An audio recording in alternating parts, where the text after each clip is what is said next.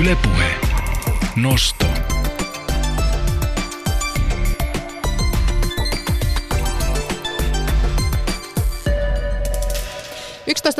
on kello. Oikein hyvää keskiviikkoa nostosta toivottaa Suvi Puukangas. Ja flunssa, se vain pitää Mia Krausea edelleen otteessa, mutta, mutta hyviä uutisiakin tälle päivälle kuuluu. Nimittäin mun ei tarvitse tänään luotsata tätä lähetystä täysin yksin. Nimittäin mä oon saanut apuvoimia.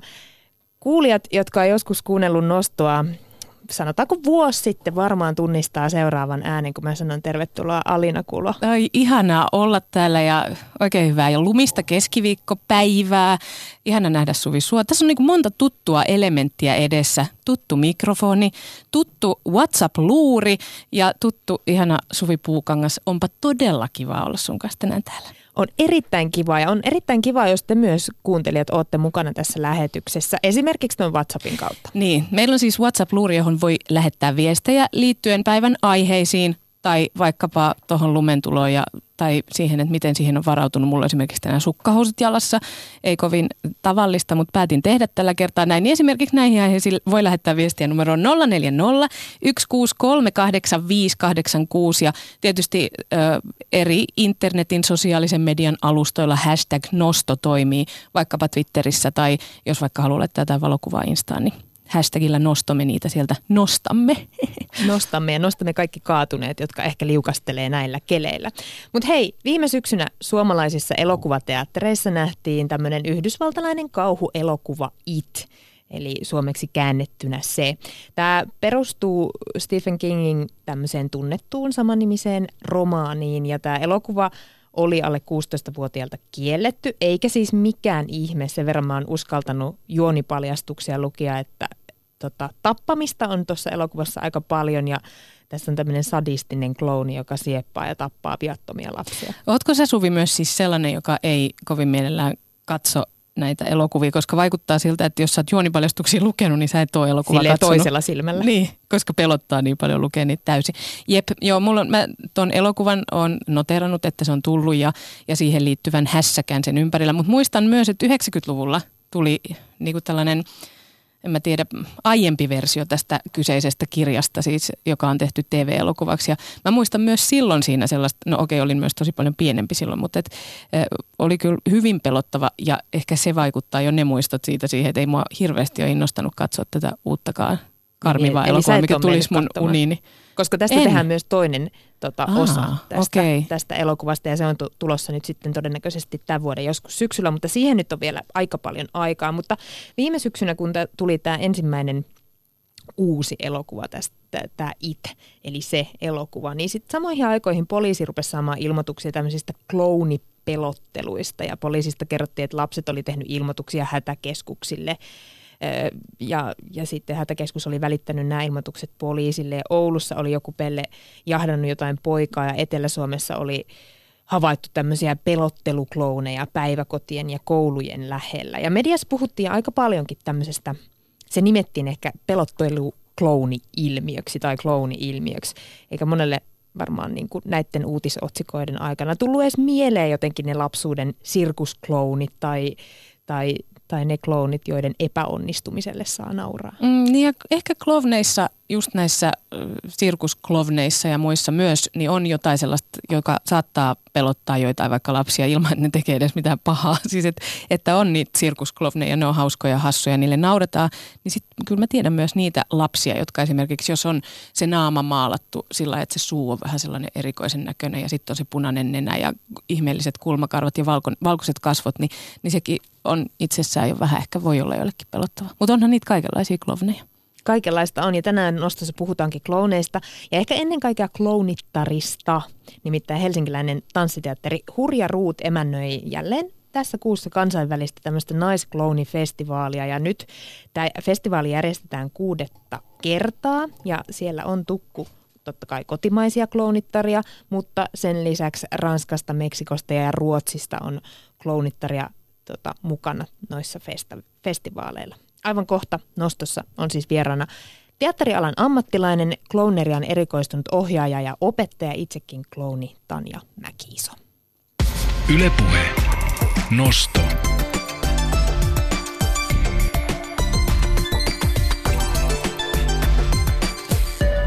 Suvi, korjataanpa sua sen verran, että nimi on tosiaan Taina Mäkiiso, ei Tanja mutta jatkossa Aha. puhumme sitten Tainasta, mutta hänestä siis ihan hetken. sanen, sanoneeni tai, ta, Taina, nyt mulle rupesi menee tämä No mutta ei se haittaa. Pääasia, että korjattiin, että tulee nimet oikein ja Taina siis tosiaan äh, ihan hetken kuluttua pääsee itsekin ääneen kertomaan klovneista. Mutta myöhemmin lähetyksessä puhutaan myös tanssilla vaikuttamisesta. Break the Fight on äh, Arja Tiili Dance Companyn ja Intomieliset ryn tällainen hanke, jolla taistellaan koulukiusaamista vastaan. Ja tähän mennessä nyt tämä hanke on tavoittanut jo noin 4000 lasta ja nuorta erilaisten esitysten ja työpajojen kautta, joilla siis todella kiusaamista ja koulukiusaamista vastustetaan. Tämän tarkoituksena, tämän hankkeen ja näiden työpajojen tarkoitus siis on, että lapset ja nuoret voi toteuttaa itseään ja vahvistaa itsetuntoaan katutaiteen huippuammattilaisten johdolla. Ja lähetyksessä siis soitamme myöhemmin Break the Fight-toiminnan kehittäjälle ja koreografille Arja Tiilille ja selvitetään, että mistä tässä tapauksessa oikein on kyse. Ylepuhe. Nosto. Mutta nyt tervetuloa Taina Mäki-Iso. Kiitos. Täällä Suvi ja oliko se Alina? Kyllä. Yrittää saada mut raivon partaalle heti alkuun. Nimittäin olen kategorisesti kieltäytynyt aiemmin kaikista haastatteluista, jotka liittyy näihin niin sanottuihin pelotteluklouneihin. Öö, syystä, että, että meillä Ähm, ammattiklouneilla eikä myöskään klounerian harrastajilla meillä ei ole mitään tekemistä, ei tämän elokuvan kanssa eikä koko ilmiön kanssa. Et mä en haluaisi puhua tästä oikeastaan silloin, kun puhun klouneriasta. Toki näin on, että voimakas maski, oli se minkälainen tahansa, herättää ihmisissä ihmetystä ja ehkä pelkoakin. Mutta tota, joo, ja sitten nimikin vielä väärin. Että et nyt mä olen kohta ihan raivoissani. Toivotaan nyt, että, että tota, tästä ei nyt No suutaan ainoastaan ylöspäin. Eli siis, mutta sä et myöskään siinä tapauksessa halua ottaa kantaa siihen, että onko nämä tällaiset elokuvat ja muut, niin onko ne niin kuin millään tavalla vaikuttanut siihen klovnien, siihen miten ihmiset suhtautuu klovneihin vai tai osaks, maineeseen niin, niin. On. On vaikuttanut. Ei siitä sen enempää. Ei sen enempää. No niin, no mutta tota, joka tapauksessa t- nyt tänään nostossa me puhutaan klovneista ja klovneriasta ja unohdetaan nämä tota, ikävät ö, asenteet ja ajatukset, mitä klovneihin liittyy, koska ilmeisesti tai kyse on jostain ihan muusta.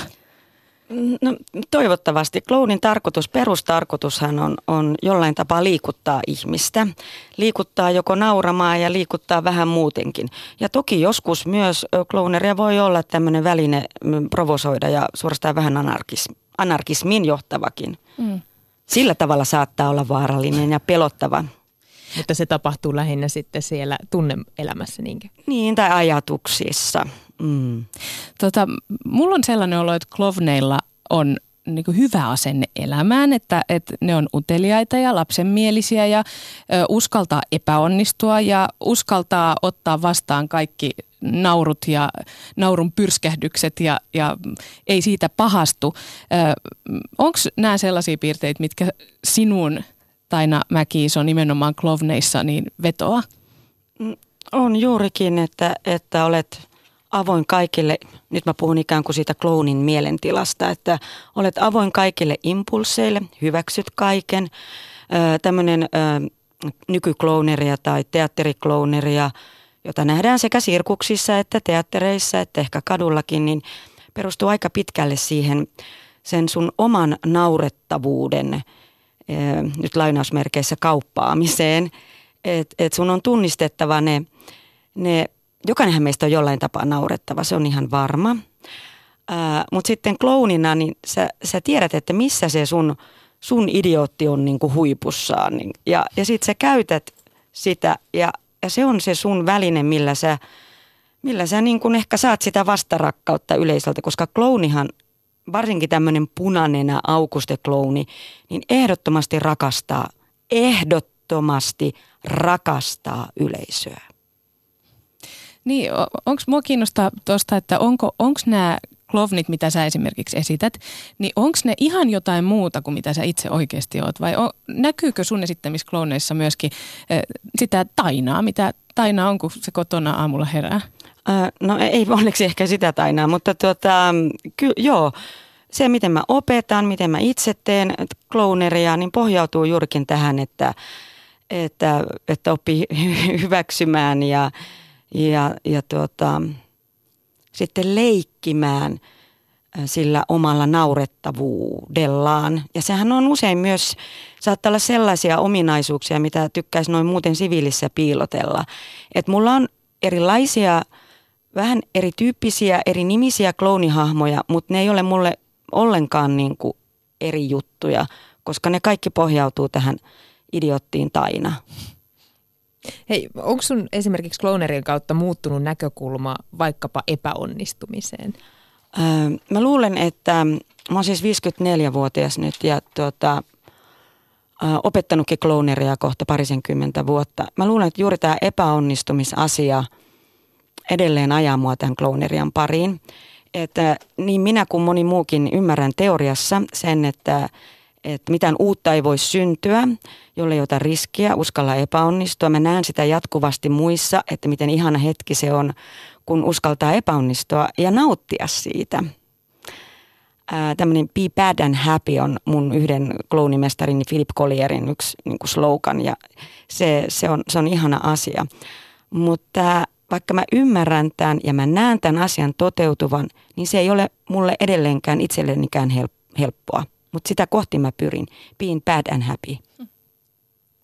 Äh, oliko Klovni ja Klovnit niin sulle sellainen juttu, mikä kiinnosti jo ihan pienen. Onko se käynyt sirkuksessa esimerkiksi nimenomaan, eikä, ei niinkään katsomassa jotain taitavia koiria, vaan enemmänkin esimerkiksi klovneja. Tekikö ne suhun vaikutuksia? Ää, en ole kauheasti käynyt sirkuksessa lapsena. Mä olen Tervolasta Lapista kotoisin ja tuota, tein teatteria. Tein teatteria hyvin pienenä ja sitten kun olin kymmenvuotias, niin paikkakunnalle tuli tämmöinen ohjaaja Satu Niiranen, joka oli erittäin kiinnostunut fyysisestä teatterista ja klooneriasta. Ja olen ensimmäisen kerran esiintynyt kloonina vuonna 1975, siis huomattavasti aikaisemmin ennen kuin te olette syntyneet, Sirkusperhe nimisessä esityksessä. Ja se on, se on ollut, mä muistan monia kohtia siitä – niitä valmistautumisia. Mulla oli soolo siinä ja mä oon jälkikäteen monen kertaan miettinyt, että mitä, mitä samankaltaisuutta siinä, siinä klounissa oli. No oliko se sitten ponnahduslauta sille, että susta tuli klooni-ammattilainen vai, vai mikä, mikä teki susta aikanaan ammattilaisen? Mm. Mä halusin ja olen myös, en pelkästään halunnut, mutta teatteri minua kiinnosti. Mutta teatterissa erityisesti naamioteatteri, fyysinen teatteri ja sillä tavalla tämä maailman pienin punainen, maailman pienin naamio eli punainen nenä, niin, niin oli aika niin kuin johdonmukainen, johdonmukainen jatke. Ja kyllä mulle viisaat vanhem, eivät omat vanhemmat, mutta tämmöiset teatterivanhemmat vihjasivat jo kaksikymppisenä, että Taina sä oot klouni, että me opiskelemaan Ranskaan tai Tanskaan klooneria. Vähän kipuilin siinä, että meni, meni jonkun aikaa ennen kuin tajusin, että se taitaa olla tämä tämä klooneria, että jostain 90-luvun puolivälistä saakka klooneria on alkanut ottaa vallan. Mitä ne kivut oli? M- mitkä ne asiat oli, jonka kanssa sä taistelit? Apuako menee henkilökohtaiseksi? Tuota, ei sen kummempia kuin, että oli, oli valtava tarve ja haave olla niin teatterin tekijä, mitä minä myös itseäni pidän edelleenkin. Mä haluan vielä palata, tähän sä oot kahdesti nyt käyttänyt termiä fyysinen teatteri. Onko se niin kuin tällaista sanatonta, siis että eleillä ja mimikalla niin esimerkiksi klovni ilmaisee itseään? Se voi olla sitäkin, että on, on, on klooneja, jotka just pohjaa miimiin, erilaisiin niin kuin fyysisiin, fyysisiin niin kuin, ö, mitä, no, fyysisen teatteriin. Mutta kyllä fyysinen teatteri voisi olla myös ääntä ja, ja puhettakin. Kumpi sinua enemmän innostaa? Onko se edelleen se fyysinen teatteri, mikä on se äh, Taina sun sellainen, No, no kun mä, mä tulen sieltä, kun mulla on niin vahva tämä teatteritausta, niin, niin kyllä mua, mua, kyllä mua puhekin kiinnostaa ja sanat, että, että tämä nyt tämä mun tämä klouni Martta, jolla on tänään ensi ilta, ää, niin, niin hän, hän on aina puhunut. Mutta on mulla myös ollut esityksiä, muun muassa klouni Tapikkana, Hamemo-niminen esitys, missä oli hyvin vähän puhetta, että molemmat on kiinnostavia. Kuuluuko klounille myös, kirjoitatko tarkan käsikirjoituksen vaikka Marttaa varten? No sekin riippuu tilanteesta. teen paljon myös improvisaatio. Improvisaatiot esimerkiksi sairaalakloonityössä, se pohjautuu improvisaatioon myös eri kloonihahmoina, mutta kyllä nämä mun, mun sooloni, tämä on niin kuin viides tämmöinen, jos sanoisin, että koko pitkä, eli noin tunnin, tunnin esitys, niin kyllä mulla on aika, aika tarkka skenaario, mutta tässäkin esityksessä on useita osioita, jotka on ihan riippuvaisia sitten siitä tilanteesta ja miten yleisö lähtee mukaan, eli on improvisaatiota. Puhutaan tuosta esityksestä, mistä, minkä mainitsitkin, mikä siis tänään saa ensi iltansa. Ja raivonhallintaopas, joka esitetään Naisklovnin festareilla. Mutta siis ennakkonäytös on ollut alaikäisille lapsille. Suvi, kerro vähän nyt, sä löysit tästä esityksestä tota, vähän niin kuin tietoa, että millaisesta oikein on kyse? No siis totta kai meillä on Taina tässä, joka tietää kaikista parhaiten, mutta siis klassinen kreikkalainen myytti naisesta, joka tappaa kostoksi omat lapsensa. Ja tässä sun esityksessä nimenomaan tämä klooni Martta, jonka sä jo mainitsitkin, saa tämän huikean roolin esitettäväkseen ja, ja häntä ehkä kauhistuttaa tämän tarinan julmuudet. Miten se lapsi yleisö otti vastaan tämän sun esityksen, kun sä kävit ennakkona tämän heille esittämässä? Mm, Tuota noin, mistäs me nyt lähdetään tätä poimin, niin kuin purkamaan. Tämä oli juuri se syy, minkä takia mä en tykännyt yhtään teidän aloituksesta.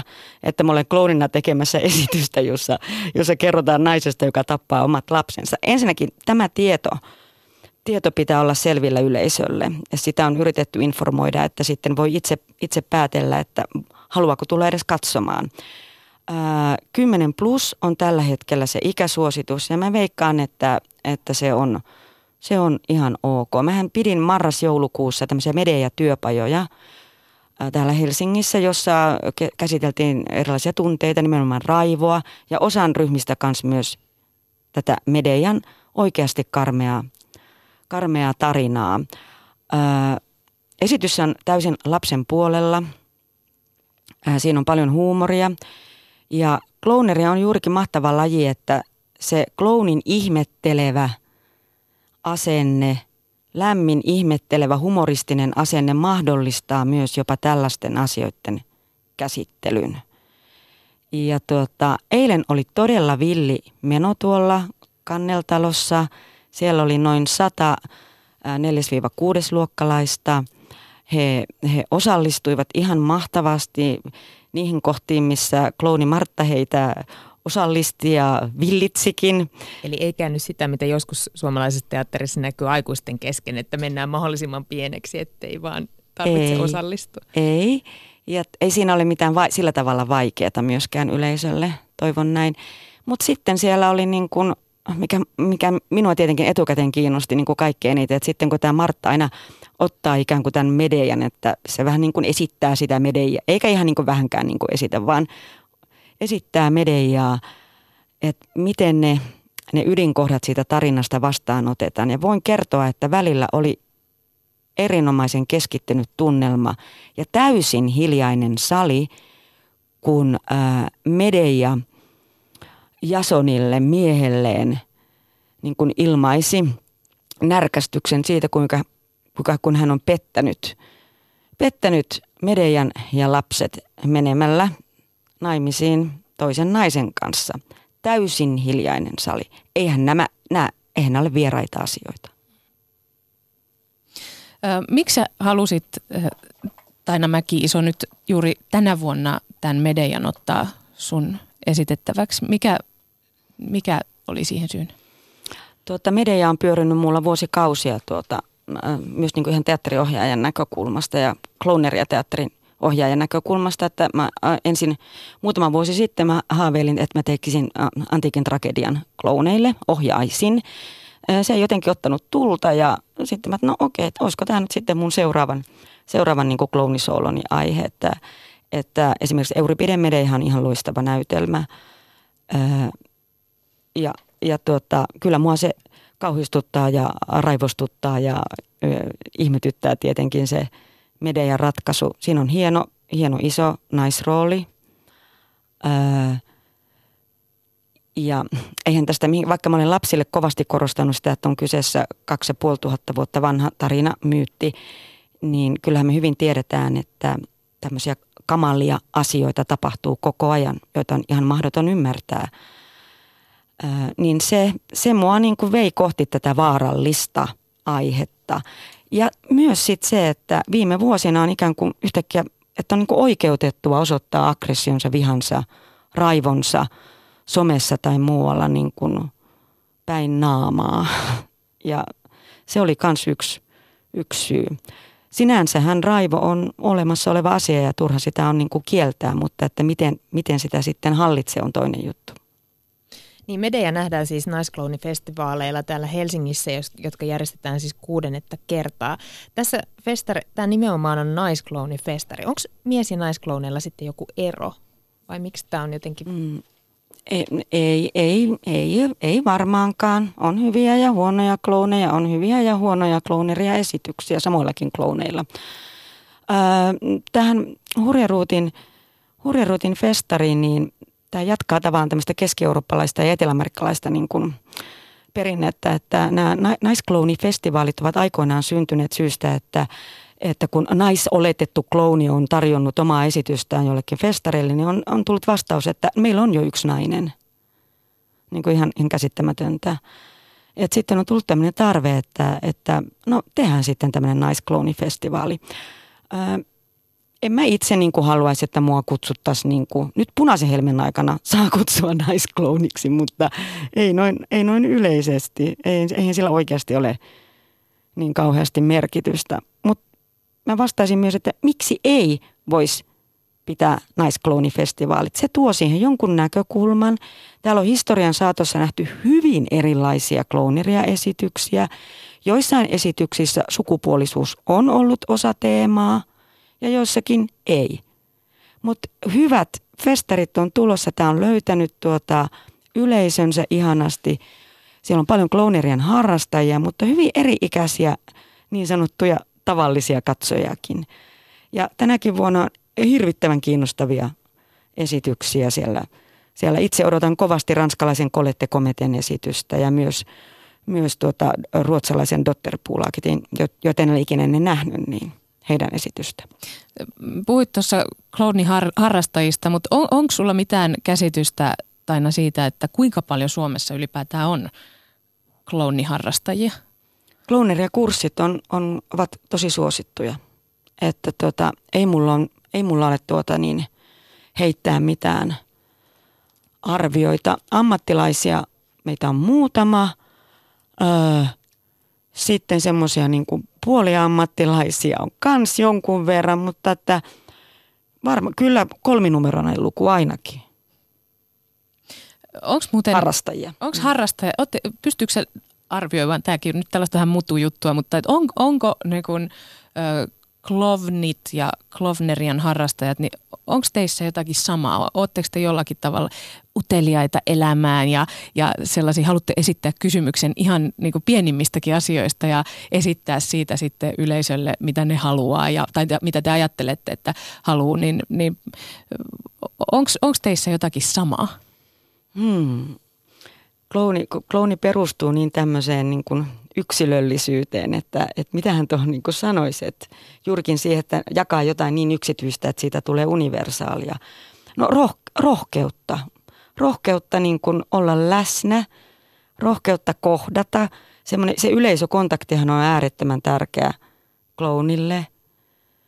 Öö, mä sanoisin, että ehkä semmoinen tietynlainen rohkeus, uteliaisuus – ja tuota, tämä on nyt tämmöinen yleistys kans, mutta tuota, kyllä mä tunnistan, että varmaan muissakin maissa on paljon niin kuin suorituskeskeisyyttä, mutta että ainakin meillä täällä, niin, niin meille suorittajille tämä klouneria on ihan erinomainen paikka harjoitella sitä epäonnistumista.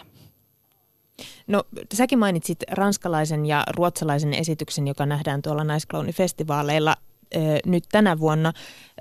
Osaatko verrata sitten, että millainen taso Suomessa, Suomessa on esimerkiksi näihin kahteen maahan?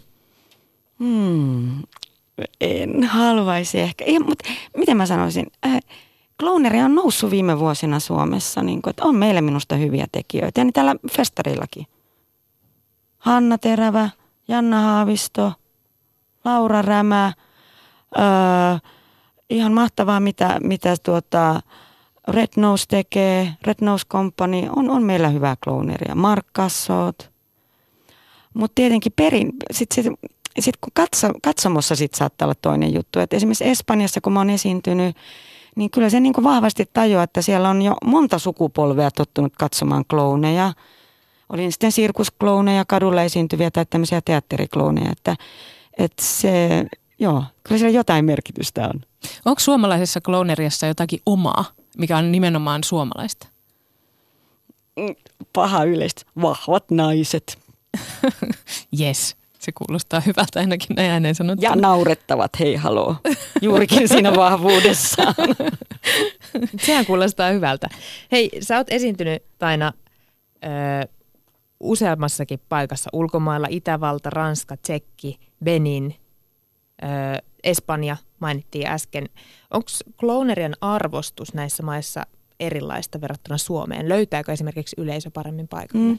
No juurikin, että se on, on se, jotenkin se kulttuuri sen kohdalla niin kuin, niin, vanhempaa, niin kyllä joo, ehkä arvostus on, että jaha, että wow, klooni, joo. Espanja, nimenomaan Espanja, Ranska, öö, ehkä, ehkä Italiakin, niin kyllä löytyy – öö, semmoista, no miten mä sanon, arvostus on vähän paha kloonille, kun eihän kloonia ikinä katsota ylöspäin. Mutta tota, joo. Nostossa tänään puhutaan tällä hetkellä juurikin klovneista. Meillä on siis vieraana teatterialan ammattilainen, klooneriaan erikoistunut ohjaaja ja opettaja.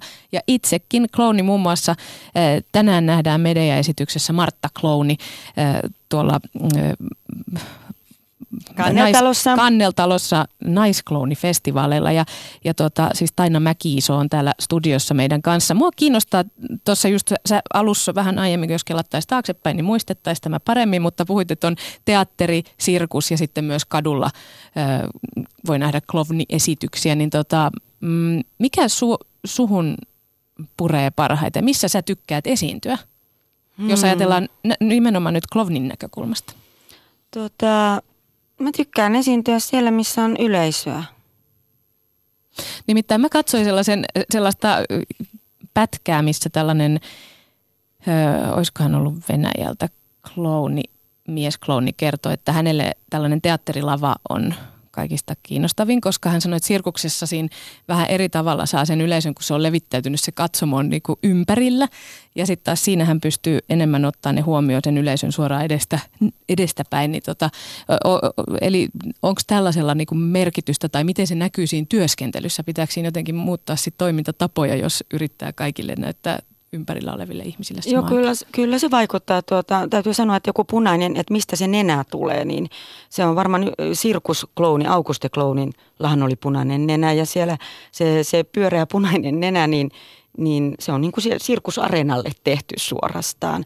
Et on sillä tietenkin merkitystä. Sirkuksessa ne on yleensä sitten lyhyempiä, että se vaikuttaa dramaturgiaan. Sitten kun sä olet ö, teatteritilassa, niin sulla saattaa olla joko klouniesitys, mikä koostuu tämmöisistä lyhyistä numeroista, tai yhä enemmän, mitä ihmiset tekee.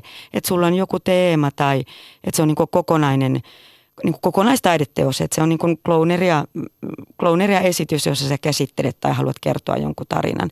Niin silloin tietenkin niin, niin, niin siihen on, on, on tämmöinen mm, teatteritila, esitystila hyvä. Kadulla on sitten taas ihan omat juttunsa.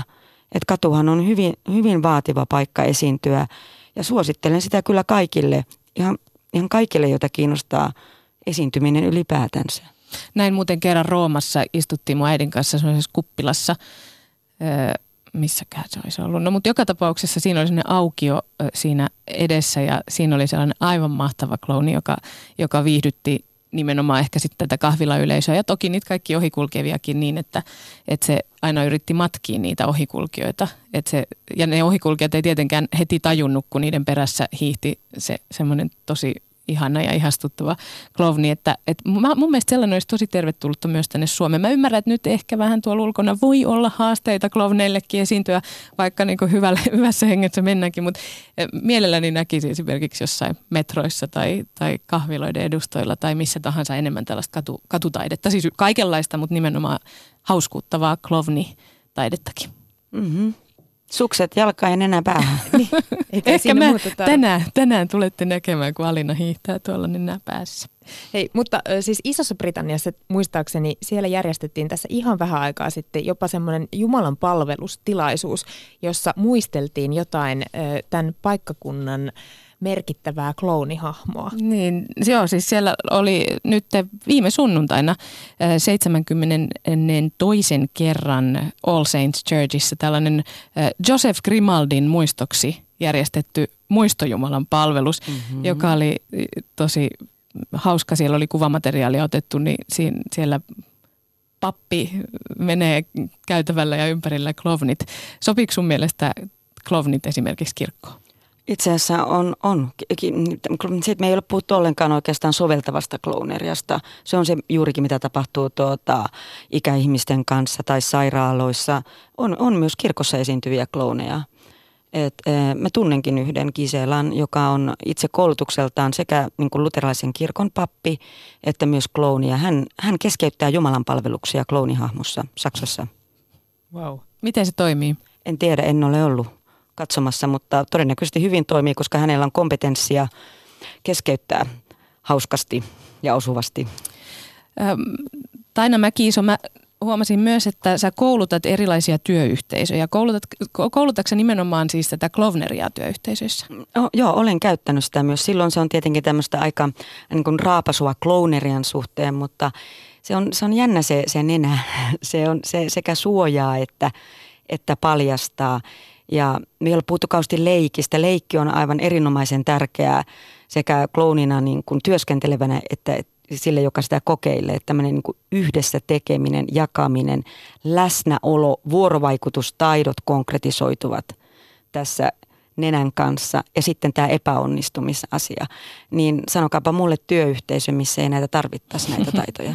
Nimenomaan. Miten, miten työyhteisöt on muuten ottanut vastaan tämän? Minkälaista palautetta sä mm, Oikein hyvää tietenkin he ovat silloin tienneet, että, että mitä on tulossa. Paitsi, että kyllä me ollaan tuolla Voltissa tehty myös muutama vuosi sitten, niin Juha Ekorille terveisiä, niin että siellä oli, että, että työyhteisöllä oli yllätys, mihin ne tulee, eli ne joutuu ö, akrobatiaa tekemään ja sitten vielä pelleilemäänkin, niin, mutta että... Selvittiin siitäkin. Siitä selvittiin. Kun opetat ja ohjaat Klovneria myös siis ihan niin kuin Klovneria opiskeleville ihmisille, niin, niin mitkä on sellaisia perusasioita, joissa, joista lähdetään liikkeelle? Mitä, mitä nyt esimerkiksi Noston kuuntelijat ja me Suvin kanssa, jotta me saadaan ne meidän ehkä vähän väärätkin käsitykset klovneista niin muutettua, niin mitkä on niitä asioita, mistä Taina Mäki-Iso lähtee opetuksessa liikkeelle? Hengittämisestä, uskalluksesta ottaa kontakti, leikistä, nauttimisesta. Näistä se lähtee aina kaikkien kanssa. No kerro vielä, mikä on paras kloonin nenä? Onko se se punainen? Öö, no joo, semmoinen. Mulla on tosi, nyt on hyvä nenä. Nyt ei ole siis, Martalla ei ole nenä ollenkaan, mutta mulla on semmoinen nahkanen, aika hieno nenä. Se on oikein hyvin, hyvin hengittää. Uh, mistä saa nahkasen hienon kloonin nenän? Mm, kerron myöhemmin. Kiitos Taina Mäki-Iso, että pääsit nostoon vieraaksi, pääsit valottamaan meille vähän klooneja ja klooneriaa ja, ja erittäin hyvää viikonloppua ja tulevia festareita. Kiitos. Ylepuheessa keskiviikkoisin kello yksi. Tuija Pehkonen. Tsiik, eli siis Tiihosen Jare, morjesta. Moi. Mua ahdistaa mennä ruokakauppaa. Ahdistaa mennä siihen Sivan kassalle jonottamaan ja edessä ja takana on jengi, jotka katsoo vähän siinä, että tossa on toi jätkä. Mutta mä tajun, että se ahdistaa cheekkiä, koska jos mä oon ulkomailla, niin mua ei ahdista yhtään mennä jonottaa sinne supermarkettiin siihen jonoon. Ei sillä ole mitään väliä. Eli Jarea ei ahdista jonottaa ruokakaupassa. Se julkinen profiili kautta sit sitä, kuka mä oon, niin on niin erillään toisistaan. Sille, sille mä en niin kuin oikein maha mitään, vaikka me ollaan yritetty ohjata muualle kuin niihin kalliisiin kenkiin tai niihin autoihin tai veneisiin tai sellaiseen. Niin tota, jos tästä positiivista haluaa hakea, niin on aina helppo yllättää uusi ihminen ja sitten joka kerta sanoo, että oh, se ei tullutkaan kusi. ja aina pystyy olemaan niinku parempi kuin ajatellaan etukäteen. Yle puheessa. Keskiviikkoisin kello yksi. Tuija Pehkonen. Täällä on myöskin Jare Henrik Tiihonen paikan päällä. Toi erikoinen Lorina on siis veden Lorinaa. Kyllä. Radion mielikuvien media, niin tuosta voi saada joo. monenlaista joo, fiilistä. Mikäs täällä lorisee? Kusi päässä. No. Jare, ei tollasia puhuta radiossa. Tuija Pehkonen siis tänään 13.02 ja Jare ei ole siellä tänään, vaan Kaija K. ensimmäistä levyä tehdessä siitä kertoo tarinaa ja juttua. Ja, ja tämä haastattelu on uusinta, koska Tuija Pehkonen viettelee vielä aurinkoisia ja leppoisia päiviä tuolla Australiassa, mutta palaa olympialaisten jälkeen uusilla mm, tuulilla. Hänen varmaan edesottamuksia Australiassa voi seurata tuolta Instagramin puolelta. Näin voisin uskoa ja kuvitella. Um, tänään siis nostossa paikalla Alina Kulo ja Suvi Puukangas. Mä pitkästä aikaa täällä tuurailemassa kipeänä olevaa Miaa. Lämpimät terveiset, siis kirjaimellisesti lämpimät, sellaiset filtin tai huovan alle alla tota, muhivat lämpimät terveiset Mia, Mialle, että pian paranee ja, ja pääsee taas sorvin ääreen. Me puhuttiin tuossa hetki sitten Klovneriasta äh, studiovieraamme kanssa, mutta siirrytään aiheissa vähän eteenpäin. Nimittäin äh, nyt keskustelemme tanssilla vaikuttamisesta. Break the Fight on Arja Tiili Dance Companyn ja Intomieliset ryn hanke, joka haluaa taistella koulukiusaamista vastaan. Tähän mennessä tämä hanke on tavoittanut noin 4000 lasta ja nuorta kiusaamisen vastaisten esitysten ja työpajojen kautta. Ja tarkoituksena siis on, että lapset ja nuoret voivat toteuttaa itseään ja vahvistaa itsetuntoaan katutaiteen huippuammattilaisten johdolla. Meillä on nyt puhelimessa Break the Fight-toiminnan kehittäjä ja koreografi Arja Tiili. Oikein hyvää keskiviikkoa Arja. No kiitos samoin sinne teille myöskin. Täällä flunssasena myöskin kotona, niin en tänään päässyt sinne studioon Eli... valitettavasti. Kiitos kuitenkin kutsusta. Eli lämpimiä terveisiä Kyllä. myös sinne suuntaan. kiitos. Hei, Break the Fight siis taistelee koulukiusaamista vastaan hip-hop-kulttuurin elementein. Mitä tämä Arja Tiili ihan käytännössä oikein tarkoittaa? No se tarkoittaa sitä, että meidän kaikki taiteilijat on hip-hop-kulttuurin alan niin kuin ammattitekijöitä. Eli tosiaan meillähän on tuo tanssiryhmä, mikä siis pääasiallisesti tekee niin kuin tanssiteoksia. Olen tehnyt niitä nyt tässä no, no 26 vuotta tehnyt tanssia työkseni, mutta siis niin kuin, miksi ne on just noita hip-hop-kulttuurin tekijöitä liittyy varmaankin siihen, että aina on ollut kiinnostus tehdä niin kuin hip-hop-kulttuurin ihmisten kanssa töitä. Itse tulen itse asiassa Itä-Helsingistä, Myllypurosta ja koko pienen lapsuuteni ihan jopa leikki kentältä asti on niin kuin puuhastellut noiden, noiden nykyisten skenen tyyppien kanssa, että sieltä, sieltä se on tavallaan se kiinnostus hip-hoppiin ja tämmöiseen katukulttuuriin lähtenyt ihan omasta lapsuudesta ja nuoresta, nuoresta tytöstä, joka sitten meni ekalle breikkitunnille.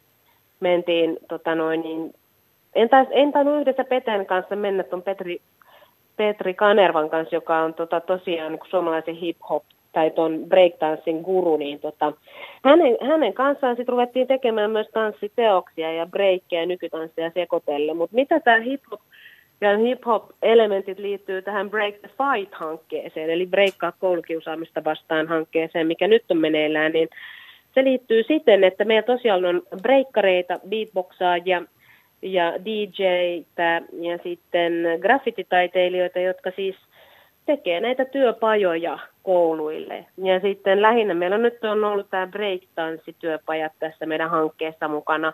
Ja sitten tämmöinen tanssiteos kuin Break the Fight, I Was Here, jossa on siis breikkareita. Ja nykytanssia sekoitellaan siihen. Ja meillä on siinä myöskin räppäri mukana, tämmöinen kuin Mercedes Benson-niminen räppäri, joka siinä siis myös räppää omasta koulukiusaamisestaan. Mutta näin niin kuin, joo, aika sekavasti selitin. Ei, erittäin selkeästi, mutta vielä tarkennan sen, että kun siis 4000 lastetta, lasta on tämä hanke tavoittanut, niin mm. ovatko he siis päässeet sinne ihan itse tekemään graffiteja ja, ja räppäämään ja kaikkea tätä, mistä sä äsken kerroit? Vai mi, mitä no, se on ollut se tekeminen? Mm. Eli 2014 elokuussa, kun täällä Break the Fight-nimikkeellä laitettiin, tai mä laitoin alulle tämän, tämän hankkeen, niin tota, siitä asti me ollaan tavoitettu noin 4000 lasta ja nuorta näiden eri toimintojen kautta, missä on siis tämä näyttämöteos, työpajoja eri paikoissa, kouluista, tapahtumissa ja näin poispäin. Ja sitten meillä on ollut myöskin iso flashmob-tapahtuma tuolla Narikka-torilla, taisi olla 2014, silloin ihan alkuaikoina, kun tehtiin tätä, niin tota, siis lapset ja nuoret ja lähinnä nuoret, ne yläkoululaisille tätä ollaan lähinnä viety, eli noin 12-13-vuotiaista ylöspäin. Mutta myöskin alakouluille se on mahdollista, mutta lähinnä näiden työpajojen kautta. Ja sitten hmm, se, mitä me nyt tehdään, on tämä Suomen kulttuurirahaston rahoituksen turvin tekemä kaksivuotinen hanke sitten 2017 ja 2018, jossa meillä nyt on sitten neljä kuntaa, joihin me viedään nyt tätä Break the Fight I Was Here näyttämöteosta ja sitten näitä breikkityöpajoja. Niin siinä sitten taas tämän rahoituksen turvin, niin tosiaan me saadaan vietyä yläkouluille näissä neljässä kunnassa tätä breikkityöpajaa, jossa siis 90 minuutin aikana tehdään tämmöisiä aika niin kuin basic breikki-liikkeitä, ryhmät, työ, ja parityöskentelyä ja sitten puoli tuntia keskustellaan koulukiusaamisesta. Ja nämä ohjaajat tosiaan tavallaan sitten myöskin saa sen jäämurtumaan sillä, että kerrotaan vähän sitä omasta kokemuksesta kiusaamisesta ja koulukiusattuna olemisesta mahdollisesti ja näin. Ja se on niin, näin, tämmöisten tapahtumien kautta tavallaan nyt on sitten tavoitettu tuommoinen määrä. Ja sitten tämän 2017 2018 aikana olisi tarkoitus tavoittaa noin 2000 nuorta sitten näiden toimintojen kautta. Mua Arja kiinnostaa siis tässä nyt se, että, että kun olette puhunut ja keskustellut lasten mm. kanssa koulukiusaamisesta ja, ja täl, tällainen hankekin on, niin, ja paljon koulukiusaaminen on esillä ja sitä ihan selkeästi esiintyy, niin mm. ootteko te, millaisia tarinoita sieltä kentältä kuuluu? Oletteko te kuullut, että, ja onko tullut se olo, että ihan oikeasti tällaisia hankkeita tarvitaan, että sitä koulukiusaamista ihan totta tosiaan on?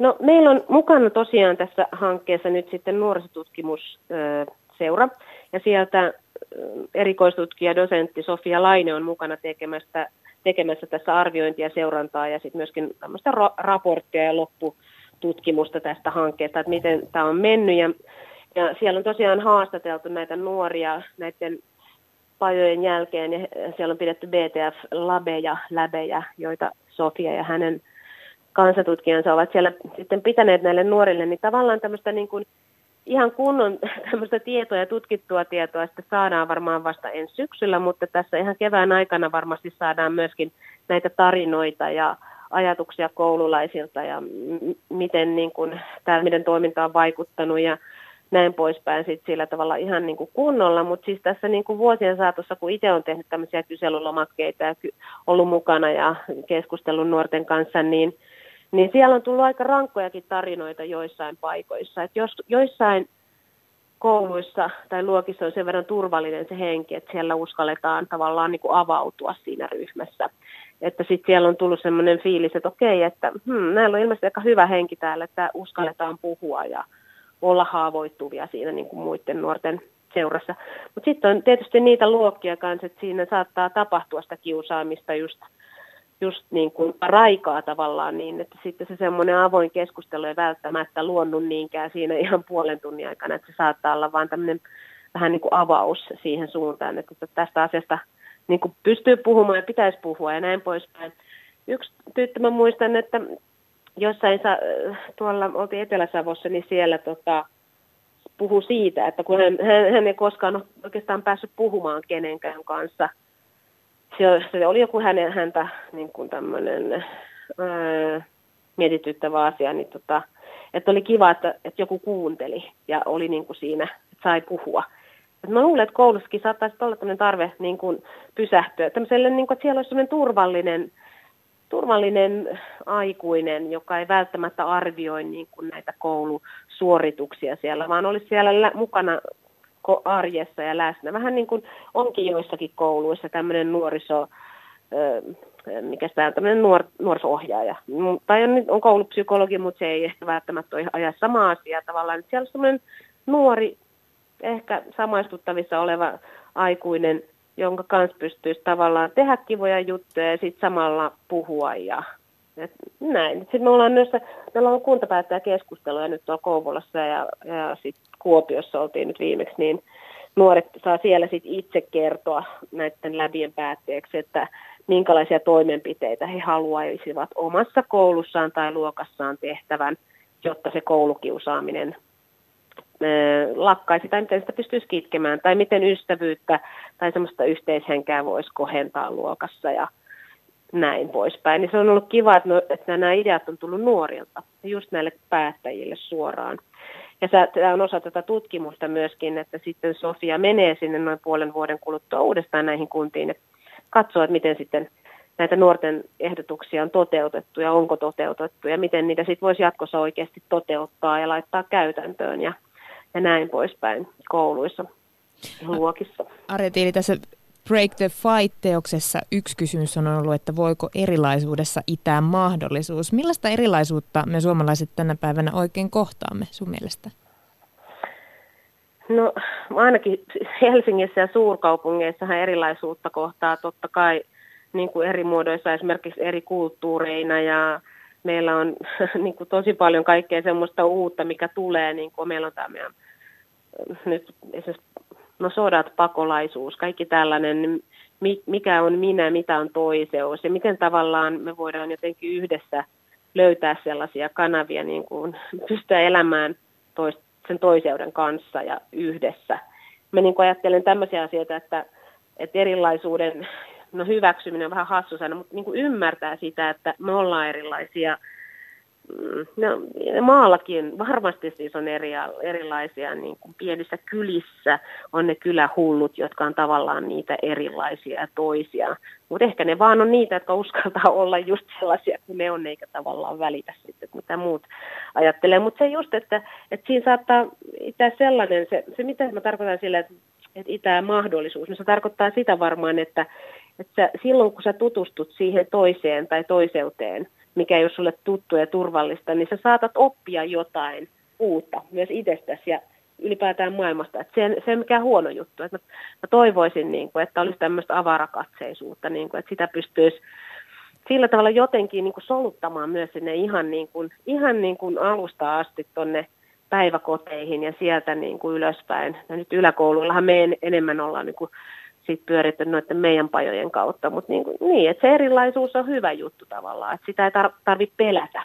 Että se on se meidän, meidän juttu. Meillä on myös siis eri kulttuureista meidän tanssiryhmässäkin esiintyjä, esimerkiksi Turkista on pari breikkaria ja, ja näin. Että sitten, ja meillä on semmoinen tavallaan, niin tehdään käytännössä myöskin itse sitä, että pyritään saamaan ryhmään eri kulttuureista ihmisiä yhdessä työskentelemään – niin kuin nuorten ja meidän tanssiryhmän kanssa. Tai esimerkiksi Mercedes-Benz on Linda-Maria Roinen, joka on myös romanitaustainen ja räppäri ja näin, että mä en tiedä, onko mitään järkeä tuoda sitä esille, mutta nyt kun erilaisuudesta puhutaan, niin tavallaan niin kuin romanitkin on vähemmistö ja tavallaan katsotaan toiseksi siitä. Niin kuin, ja näitähän siitä, kaikki näin. videoita pääsee katsoa sinne, muun muassa Mercedes-Benzon videon pääsee katsoa sinne Break the Fight nettisivuille, josta muutenkin mm. pääsee seuraamaan tätä. Ja hanke siis päättyy sitten nuorisotutkimusseuran tutkimusraporttiin, joka mm. julkaistaan syksyllä. Eli vielä on paljon nähtävää, mutta tässä vaiheessa me kiitämme kovasti Arja Tiili, että pääsit osallistumaan nostoon ja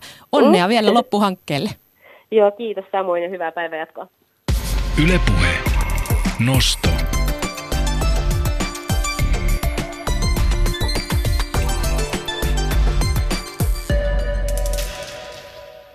Täällä ollaan, täällä ollaan Alina Kulo ja Suvi Puukangas.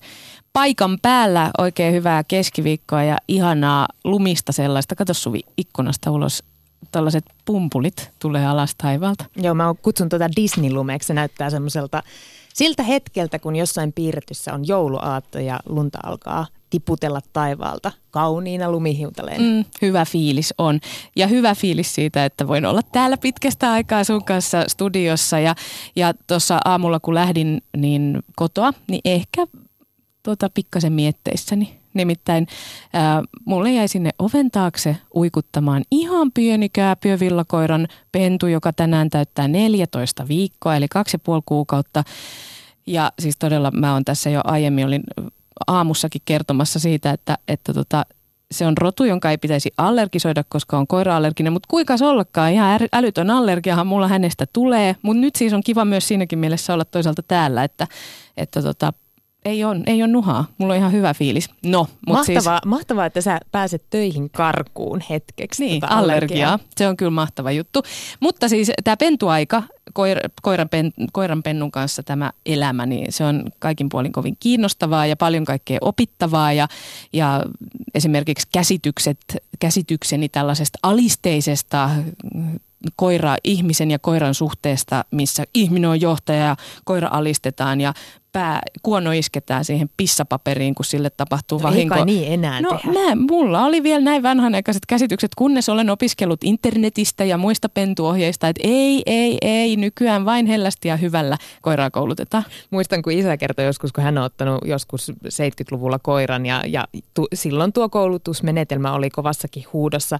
Ja hän oli jotenkin iskenyt sen koiran kuonon siihen, siihen tarpeeseen ja jotenkin pyöräyttänyt sen keittiön pöydän ympäri, niin tämä pikku koira raukka siis luuli, että tämä on käytäntö, mitä pitää tehdä. pitää aina mennä pöydän eli, ympäri. Joo, eli aina hän pissasi sisälle, tunki oman kuononsa siihen pissaan ja juoksi pöydän ympäri. No okei, okay, no toi kertoo jo siitä, että eli ei kannata tehdä niin. No mutta on paljon joutunut niin kuin omikin sellaisia käsityksiä, ei nyt mitään hirveän pinttyneet ja mä oon niin hellä ja herkkä, tai siis semmoinen hyvän tahtoinen ihminen loppupeleissä, että en mä, en mä niin kuin ehkä kauhean kovalla koira edes pystyisi kouluttaa, puhumattakaan tuollaista hentoa pientä heiveröistä Sen takia sulla on kolme ja niin, niin, se ei ole vielä edes niin painava. No, mutta joka tapauksessa niin, niin tota, olen joutunut muuttamaan käsityksiäni ja mistä muualta kun näitä oppeja voikaan saada, kun siis tuolta internetin ja sosiaalisen median parista. Mä oon siis nyt mennyt mukaan jos jonkinnäköiseen koiraryhmään Hei, älä sano. So, Facebookissa. Kyllä, on, on erilaisia koiran ruokintaan liittyviä ryhmiä. On kirppi, koirakirppikset, missä voidaan ostaa käytettyjä koiran takkeja ja no, sen harjoja ja mitä kaikkea siellä onkaan myynnissä. Ja sitten on tietysti vain yleiset koirakeskustelua ylläpitävät ryhmät, ja missä voidaan jakaa esimerkiksi kivoja kuvia. Ja siellä voidaan vaikka laittaa koiran jostain naamasta joku hassu kuva, ja sitten pyydetään, että laittakaa tekit teidän koiran, koiran koirien naamoista kuvia ja sitten ihmiset laittaa sinne ja se on mun mielestä aika kiva seurata. Mutta voin huomata myös sen, että kyllä koira-ihmiset on aikas napakkaa jengiä siinä mielipiteiden, mielipideosastolla, että että mikä on niin kuin oikein koiran kanssa ja mikä on väärin. Hyvin pienistä asioista siellä aletaan aika heti neuvomaan ilman, että edes on mitään sen kummempaa tietämystä asiasta, että miten vaikka laki suhtautuu johonkin, jos koira tai mm, joku tämmöinen vastuu siitä, että kuka korvaa jonkun asian, jos koira vaikka tuhoaa, niin mielipiteitä on ihan vaikka kuinka paljon.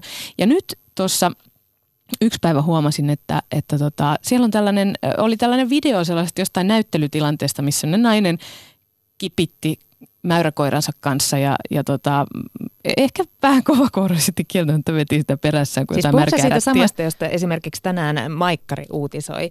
Siinä oli video, jossa oli tämmöinen mäyräkoira ja näyttelytilanne ja, ja sitten se välillä se junttasi se koira siihen maahan kiinni ja sitten se vähän napakasti ehkä antoi huomautuksen remmillä ja sitten ne jatkoi taas matkaa. Niin, no sanotaan näin, että, että joissain kohdissa näytti siltä, että se koira olisi ilmapallo. Et se oli ihan mun mielestä sellainen niin kuin jännä, että miten sä pystyt saamaan sen koiran niin ylös pelkästään remmistä vetämällä.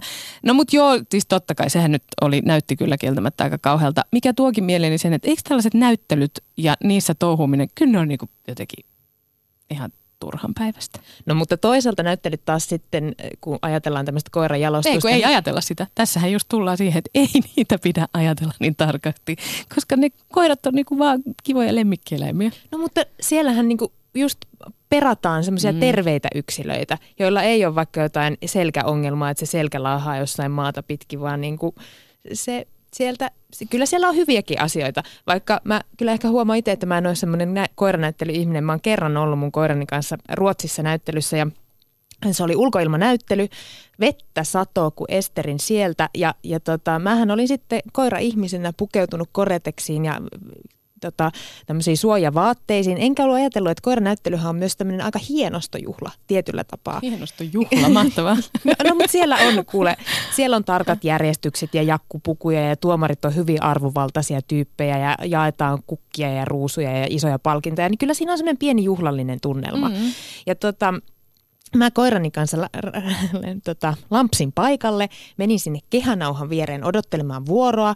Vettä tuli ihan järkyttävän paljon. Mulla oli huppu päässä, mun koira istui mun vasemmalla puolella ja odotti vuoroa. Sekin aivan märkänä. Turkki oli vaan semmoista yhtä tota, haisi semmoiselle märälle koiralle ja, ja tota, oli semmoisena klönttinä se karva siinä koiran Siinä kyllä tota, hieno, hienostojuhlat siinä, kaukana. Siinä naapurissa mä katsoin, että ai tällä tavalla kun tänne olisi pitänytkin tulla. Siinä oli nainen, jolla oli jakkupuku, suorat housut.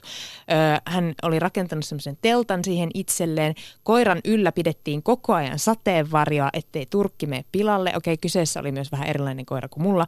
Mutta joka tapauksessa se reissu jäi sitten siihen. Ja Viimeiseksi näyttelyreissuksi. Se jäi kyllä viimeiseksi. Mutta siis mä haluan, mulle tulee nyt heti tietty huono palketoja. omatunto siitä, että, että kyllä mä ymmärrän näyttelyharrastuksenkin, se on ihan kiva, mutta siis pidetään nyt kuitenkin niistä koirista sillä tavalla ihan hyvää huolta, mutta kyllä mä sen verran on näyttely vastaan, että mä ilmoitin heti sitä, sitä pentua ottaessa, että minä en halua näyttelyisen kanssa mennä.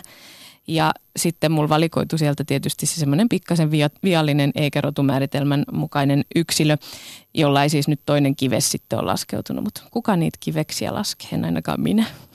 Ylepuhe. Nosto.